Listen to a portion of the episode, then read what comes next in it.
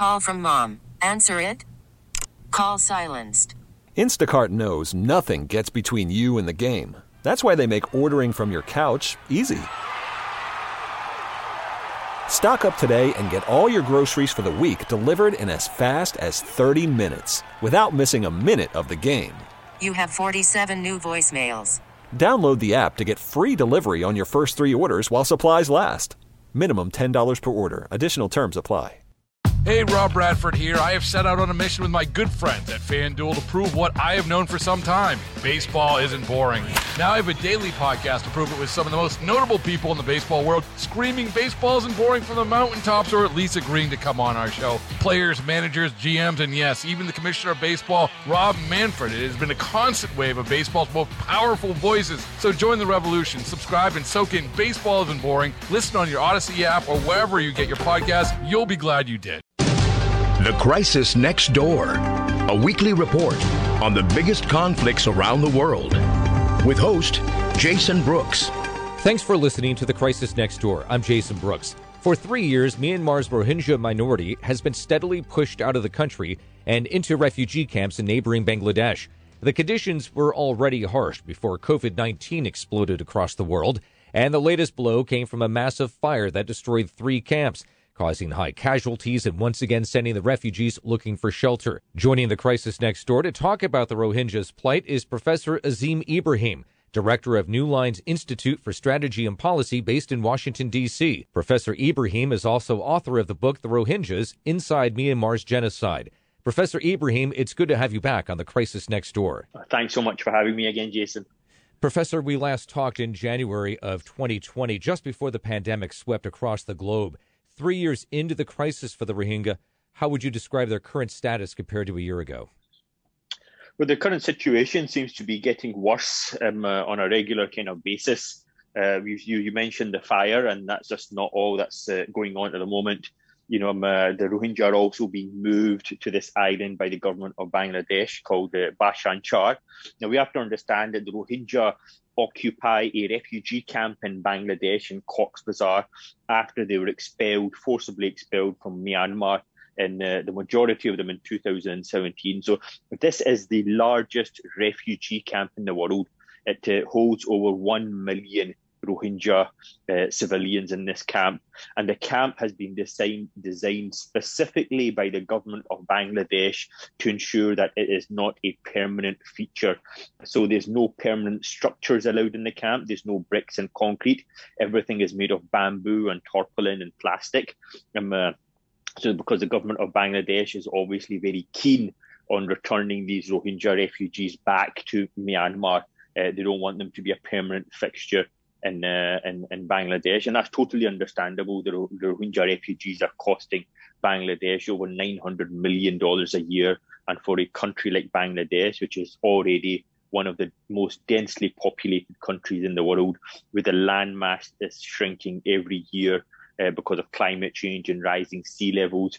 You know, this is a very difficult uh, undertaking for them. Yeah, so they're very keen on returning the Rohingya back to Myanmar. But unfortunately, with the recent coup in Myanmar, any sort of discussions and negotiations that were going on with the civilian government, uh, discussions that I am not privy to, but they have obviously now come to a complete end because the civilian government has now been overthrown. Uh, so the government of Bangladesh, I think, is now coming to the realization that the probability of these Rohingya going back is uh, is not very likely now. So they've come they've come up with a new plan in terms of moving the Rohingya to this island, this remote island, uh, which essentially just you know emerged from the ocean. Uh, you know, uh, about half a, half a century ago, it didn't actually exist before that, but they've reconfigured the island and redeveloped it to move the Rohingya there. Uh, so they're essentially trying very keen on uh, you know moving the Rohingya out of these camps, kind of dispersing them and uh, to try to relieve some of the pressure. So the situation for the Rohingya, you know, who are also known and described by the United Nations as the most persecuted minority in the world, they're also known as the forgotten people. Uh, simply because they have not, no nationality, no citizenship, and no prospect of having any of those in the near future. Uh, so the, the, the, their situation just seems to be getting worse on a regular basis. How realistic is this island in the Bay of Bengal? You mentioned it just emerged from the sea. We know that the sea is rising around Bangladesh. How likely is it that it could sustain any sort of civilization for any length of time? Well, the government of Bangladesh has spent a considerable amount of money to ensure that the island is safe, uh, to ensure that the island is um, uh, habitable. Uh, they've, they've, you know, built considerable structures. They've uh, contracted external companies to make sure they build seawalls to make uh, to ensure that the island does not sink, uh, you know, or or, or um, uh, is uh, affected by cyclones, which are obviously a common feature in that part of the world. But the reality is, we just don't know because there's no independent verification. the United Nations, I believe, have not been allowed onto the island uh, to inspect it independently, and journalists have not been permitted onto the island to inspect the conditions. And uh, many Rohingya families have been moved to this island called the island is called Bhasan Char. They've been moved to this island, uh, and many of them safe. They, have been moved forcibly against their will. Uh, so the difficulty is that they're splitting families up. Uh, families are living in refugee camps. Some members of the families are moved to the island, some others are not moved. So the idea of the island itself is not necessarily the problem.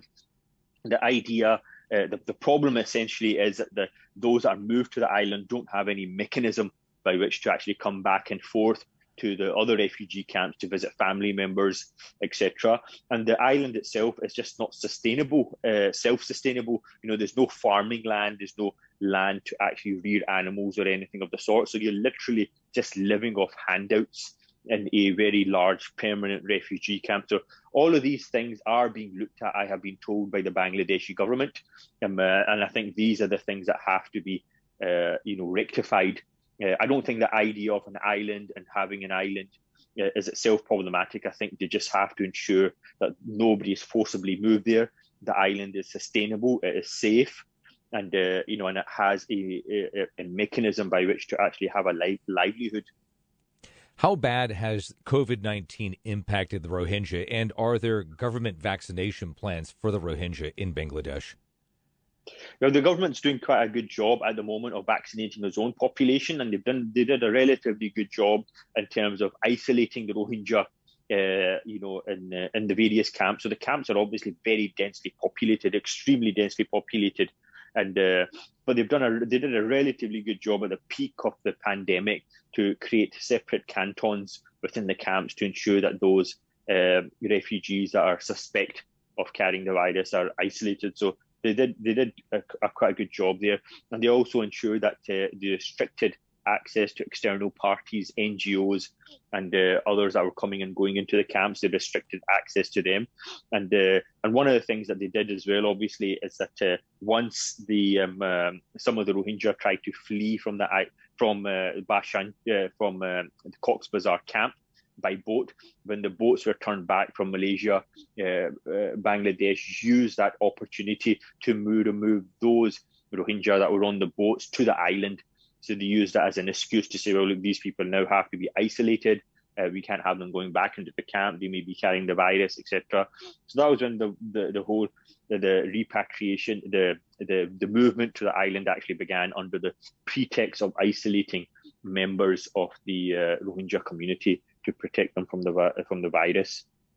Myanmar has itself been a sea of turmoil since the military coup in February that you mentioned, following the country's elections with the military arresting and once again jailing Aung Suu Kyi. Demonstrations have been bloody with hundreds of protesters killed by the military and police.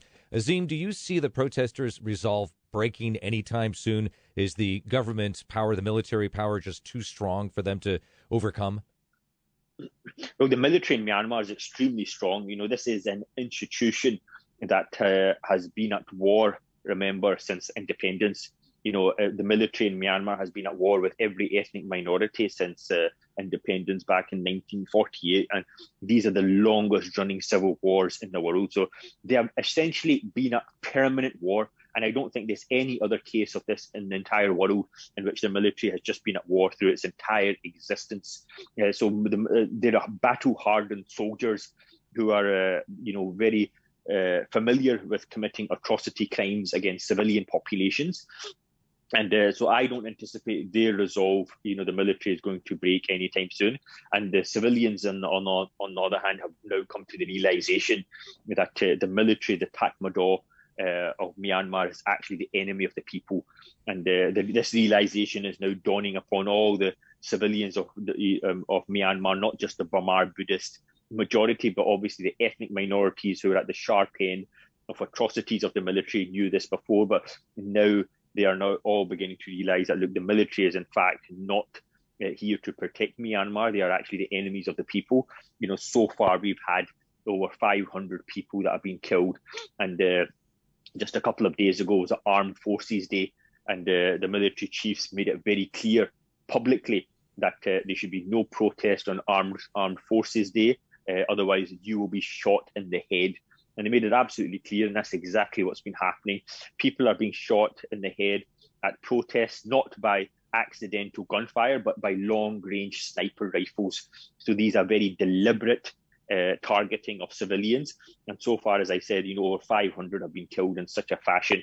And uh, and um, so this is obviously a, a very concerning uh, situation, and uh, neither side neither side seems to be backing down. Uh, I I personally believe that the military have made a huge miscalculation. And this miscalculation has been made specifically by the military chief, General Min Aung Hlaing. You know, his one of his primary motivations of undertaking this coup and overthrowing the civilian government was that uh, he himself was due to retire later this year. And once he retired from the military, he would have been vulnerable uh, for prosecution for international war crimes at the ICJ, where there's a case going on for genocide against uh, against Myanmar from the Gambia, and he would have also been liable to have assets frozen. Many of these military chiefs have considerable amounts of wealth that is uh, that they've siphoned off in places like Macau and Singapore and even in Switzerland. So he would have been extremely vulnerable, him and his family. So the only way to avoid that was to overthrow the civilian government and take full control of the country so he doesn't actually have to step down. And I think this was a huge miscalculation on his behalf.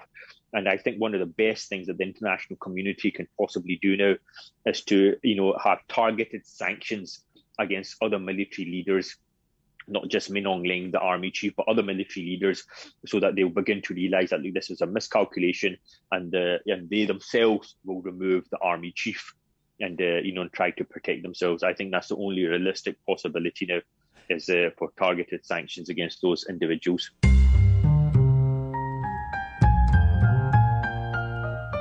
You're listening to The Crisis Next Door. I'm Jason Brooks, and we're talking about the Rohingya refugees in Bangladesh with Professor Azeem Ibrahim, director of Newlines Institute for Strategy and Policy. The U.S. Trade Representative announced the suspension of all American engagement with Myanmar and condemning the security forces' brutal violence against civilians. How much of an impact will that have on the military junta? all of these are extremely welcome. You know, I think we need to have a complete and utter suspension of all trade with Myanmar, particularly oil and gas and and, um, and others. Uh, because at the look at, the at the end of the day, the, the, the, civilian government with whom many of these contracts were were signed is no longer in power. Now you have a brutal military dictatorship. Is essentially the equivalent of one of your properties. You know, if you're renting a property being taken over by the mafia, and now they're taking all your rent money from your uh, from your tenants. You know, this is equivalent situation. This is now a illegitimate military government that's not recognised um, uh, around the globe. The UN, for example, does not recognise them. The old UN ambassador to Myanmar, still from the civilian government, still has the UN seat. So nobody is recognising this military government, and uh, they've made that very clear. Even within ASEAN, uh, in Southeast Asia, uh, they're not recognizing it. So I, I, think all of these sanctions uh, you know, from multiple uh, governments from around the globe are, are, very important. And I think much more targeted sanctions are required for the military leadership to put pressure on them to get rid of uh, the Army Chief General Min Aung Hlaing, who's the who's the key architect of this coup. China is Myanmar's neighbor and biggest trading partner. How much cover is Myanmar and the military getting from China in how they're handling their civilian population and the Rohingya? Well, it's very interesting because at the start of this coup, you know, China, um, uh, you know, China's much more interested in stability. Uh, they're much more interested in having somebody that they, they can have an interlocutor that they can deal with. Uh, they have considerable investments in Myanmar, you know, tens of billions to the China Myanmar economic corridor. And uh, at the beginning of the coup, it was interesting how they described it when all the world was condemning it. China described it as a cabinet reshuffle at the top. And so the, the, so that was very clear that China did not have much protest against this coup, and they were willing to work with the military.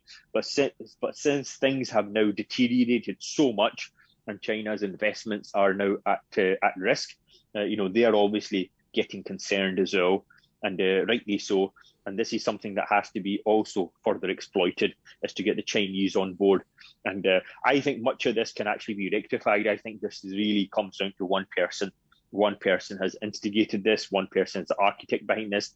I think the other military chiefs, um, uh, you know, have, have, to be pressured to say, well, look, uh, you, he has to be removed. The army chief has to be removed so that we can come to some sort of agreement with the civilian population. Now, it, it actually been some positive developments as well from this entire very sad episode, and uh, we have a now uh, more civil society organisations now um, emerging which are much more inclusive of all the nationalities. I think all the majority population of the Bamar Buddhists and the ethnic minorities are now coming under this one great general umbrella organization called the General Strike Committee. Uh, for nationalities and it's almost it's very loose confederation but they've all come to the realization that look to build a new myanmar we'd have to be fully inclusive of all the ethnic minorities and all the different groups within Myanmar. And uh, the military was obviously not very um, uh, favourable to such a proposition in the past, a federal solution. Uh, they've always instigated that the, a federal solution is just a mechanism by which to break up the country. But now the people are realising the military never had the interest of the country at heart. They were only interested in power and in enriching themselves, which is exactly what they did. So there are some positive developments that are coming out this very sad episodes that people's eyes are now beginning to open to this new reality and they are now willing to create a new Myanmar that's inclusive, that's a, a proper functioning democratic uh, country. Azeem, has China turned a blind eye to the Rohingya due to its own treatment of its minority Muslim population, the Uyghurs? Yeah, no, absolutely. That's absolutely correct. You know, China is obviously very China, who's engaged in a genocide against its own Uyghur minority population, is very, um, um, you know, is very clear that they do not want any precedent to be set anywhere uh, in terms of minorities being persecuted.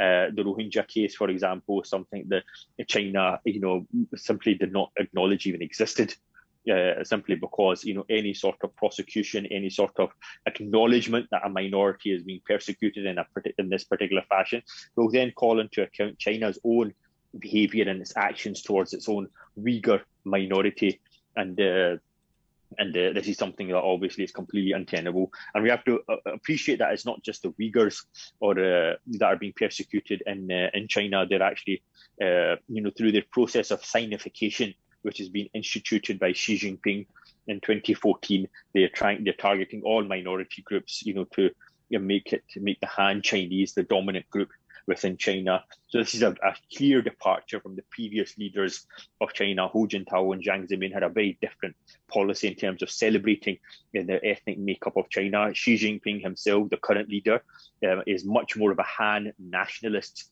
and less of a communist himself. So he believes that the Han race is superior, and he is now engaged in a full-scale genocide. And when I say genocide here, I don't necessarily mean mass killing, but I mean the, the definition of a genocide according to Article 2 of the 1948 Genocide Convention, that the elimination of a group. And they are doing this by forcibly sterilizing uh, Uyghur childbearing age women uh, and men, separating the men from the women, removing Uyghur children from uh, from their families, and also um, uh, you know, uh, uh, ensuring that Uyghur females are married to Han men, and if any children that they have are, are raised as Han, Han Chinese, and Uyghur. So essentially, so essentially removing and eliminating Uyghur identity uh, in its entirety. It's Just a very difficult time for minorities you know, all around the world, but in particular parts of Asia between the Uyghurs and the Rohingya. One final question for you, Azeem. Do you anticipate a different approach to Myanmar and the Rohingya from the Biden administration, from the Trump White House?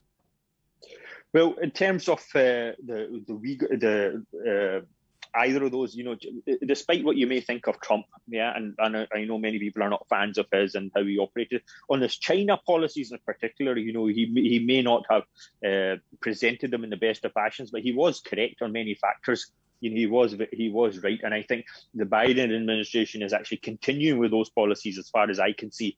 Uh, uh, you know, in terms of uh, uh, you know treating China as a hostile power that's a detriment uh, to the international rules-based system.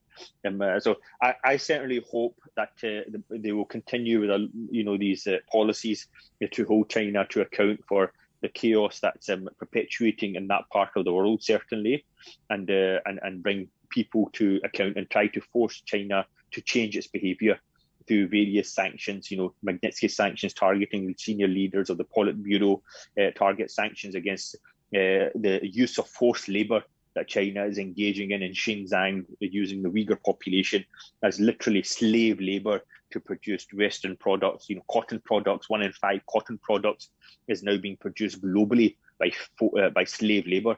And this is completely uh, unacceptable and untenable. So I certainly do hope that Biden will enforce many of these, uh, uh, you know, laws that the United States has been exploring for some time to put an end to these practices. Azeem, I hope the next time we chat that the Rohingya, the civilians of Myanmar, the Uyghurs, everybody else will be in much better position than they are today. Uh, Azeem, thank you very much for joining us again here on The Crisis Next Door. No, thanks so much for having me again, Jason. We've been joined by Professor Azeem Ibrahim, director of Newlines Institute for Strategy and Policy based in Washington, D.C. Professor Ibrahim is also author of the book The Rohingyas Inside Myanmar's Genocide. Thanks for listening to The Crisis Next Door. I'm Jason Brooks. Till next time. The Crisis Next Door with host Jason Brooks is produced weekly. If you have any thoughts for Jason, email him at tcndpodcast at kcbsradio.com. Again, that's tcndpodcast at kcbsradio.com. Baseball is in full swing. NBA playoffs are heating up, and your NFL team is gearing up for training camp. Listen to the latest on the teams you love here on the Odyssey app. The biggest sports radio stations in the country, providing unrivaled local coverage of their teams, all in one place. Exclusive interviews with players, coaches, and team executives, streaming live and always available on demand. Stay in the know with your favorite teams right here on the Odyssey app.